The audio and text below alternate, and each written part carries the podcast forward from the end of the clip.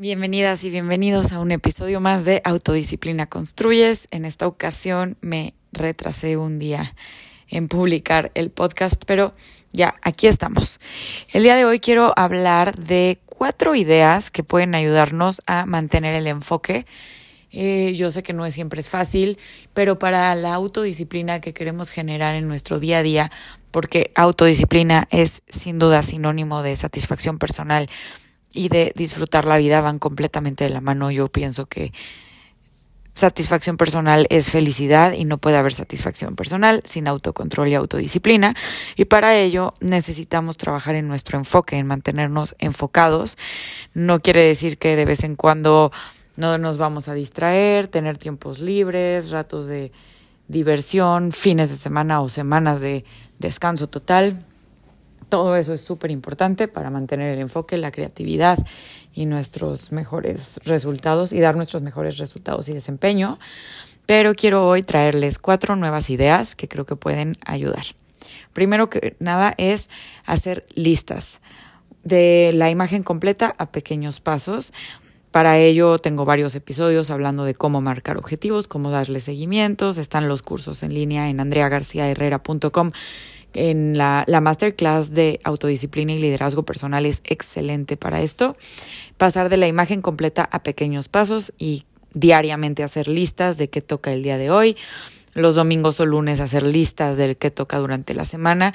Este año me está gustando mucho hacer listas por área de vida. Entonces mi lista eh, tiene varios subtítulos y cada subtítulo tiene otros subtítulos dentro de sí. Eh, cada subtítulo tiene el título del área de vida y esa área de vida tiene como los pendientes que tengo en esa área de vida para esta semana. Pero todo eso basado en una visión a largo plazo o mediano plazo que se va haciendo más chiquita y destilando en pequeños pasos. Hacer listas ayuda muchísimo a mantener el enfoque para saber qué toca el día de hoy, qué sí hice, qué no hice, por qué no lo hice, o sea, para ir revisando y entonces cada día irlas actualizando.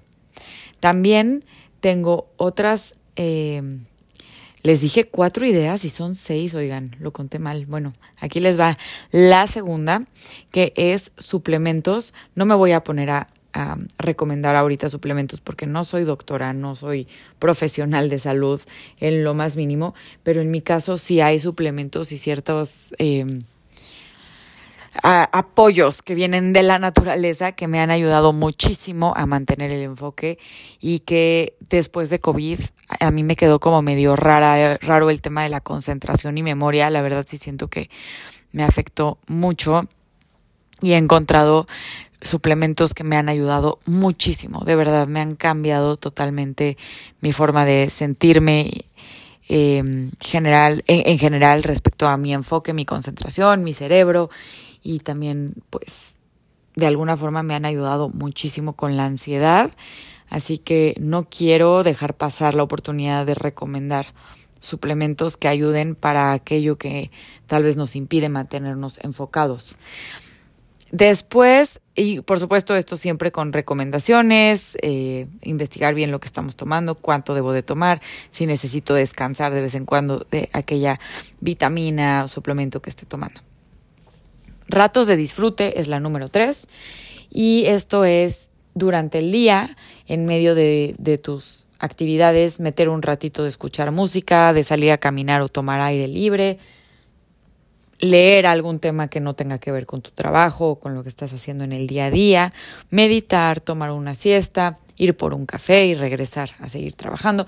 Todos estos ratitos de disfrute hacen la diferencia para eh, ayudar al cerebro a también relajarse, descansar tantito, retomar energías y también cuando no estamos pensando en una misma cosa todo el día, en ese descanso es cuando el cerebro puede hacer un trabajo y traernos mejores ideas.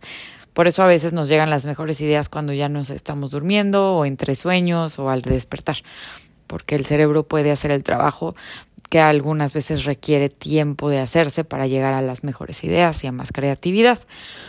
Después, la cuarta es decir no. Decir no a relaciones, reuniones, situaciones que no te hacen bien, donde sabes que no sales sintiéndote bien, que te hacen sentir que, que no van contigo, que no se siente bien.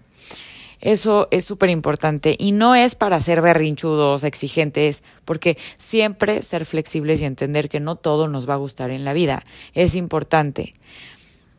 Y sobre todo es importante si queremos disfrutar la vida, porque hay que ser flexibles si queremos disfrutar la vida. Este es un temazo para mí personalmente que me ha tomado tiempo entender, practicar y trabajarlo. Pero claro que sí hay cosas que están en nuestras manos. Podemos decir que no a ciertas situaciones, reuniones, eh, relaciones. Si esto te cuesta trabajo, trabajar la codependencia puede ser algo clave e increíble para ti. Investiga, investiga mucho acerca de eso porque creo que puede hacer la diferencia en tu vida. Eh, después, poner cosas bonitas o ser minimalista en donde trabajas. Depende tu estilo, depende lo que te dé paz y te haga sentir la belleza porque hay quienes son muy minimalistas y quienes prefieren tener más cosas y adornar o poner un espacio bonito de otra manera. Creo que donde trabajas, el espacio en el que trabajas, ya sea una mesita en tu casa o un cubículo en la oficina o una oficina más grande o tal vez tú vas a cafés, que sea bonito, que se sienta como un espacio lindo, puede ayudar mucho a inspirarnos y a motivarnos a enfocarnos y a trabajar. Aunque sientas que donde trabajas en estos momentos es difícil de embellecer, porque ese es mi caso en estos momentos, el simple hecho de limpiar esa mesita, poner una flor en ella y a ratitos una música que embellezca, entre comillas, el momento, puede ayudar a sentirte bien y a invitarte a tener una mente más clara o invitar a tu mente a estar más clara para el enfoque. Y por último, tener una rutina de inspiración en las mañanas. Esto significa algo diferente para cada persona. En mi caso, lo que sí o sí tiene que haber es algo de aprendizaje, escuchar algo que me inspire, desde una meditación hasta los pajaritos, si es que abro la ventana o salgo a caminar, escribir desde mi lista del día hasta pensamientos que tengo, observar cómo me siento y hacer lo posible por ponerme en una mentalidad de crecimiento, respecto a los retos que tenga. Todo eso me puede ayudar mucho a iniciar el día de manera eh, diferente, por supuesto tomar mi café, pero lo que sea para ti esa rutina de inspiración, de verdad que puede hacer la diferencia. Te recomiendo muchísimo un manual que tengo en mi página, andreagarciaherrera.com, que se llama El siguiente paso en tu liderazgo, porque ahí hablamos un poquito de la rutina, cómo diseñar tu rutina de la mejor forma, o también el curso de disfruta la disciplina. En, en esos dos hablamos de estas rutinas y puedes diseñar la tuya. Bueno, pues espero que estas seis ideas puedan, aunque suenen diferente y a lo que hemos escuchado anteriormente en relación con el enfoque, puedan ser algo que les sirva y que puedan probar si es que alguna les llama la atención y la quieren intentar agregar en su vida diaria para el enfoque que al inicio de este episodio recordamos como la importancia o un buen enfoque, un dirigir nuestra mente correctamente y enfocarnos y estar concentrados, pues es lo que va a dar como resultado una vida de satisfacción personal gracias a la autodisciplina que esto genera. Gracias por haber compartido unos minutos conmigo hoy. Gracias por una semana más escuchándome y nos escuchamos la siguiente.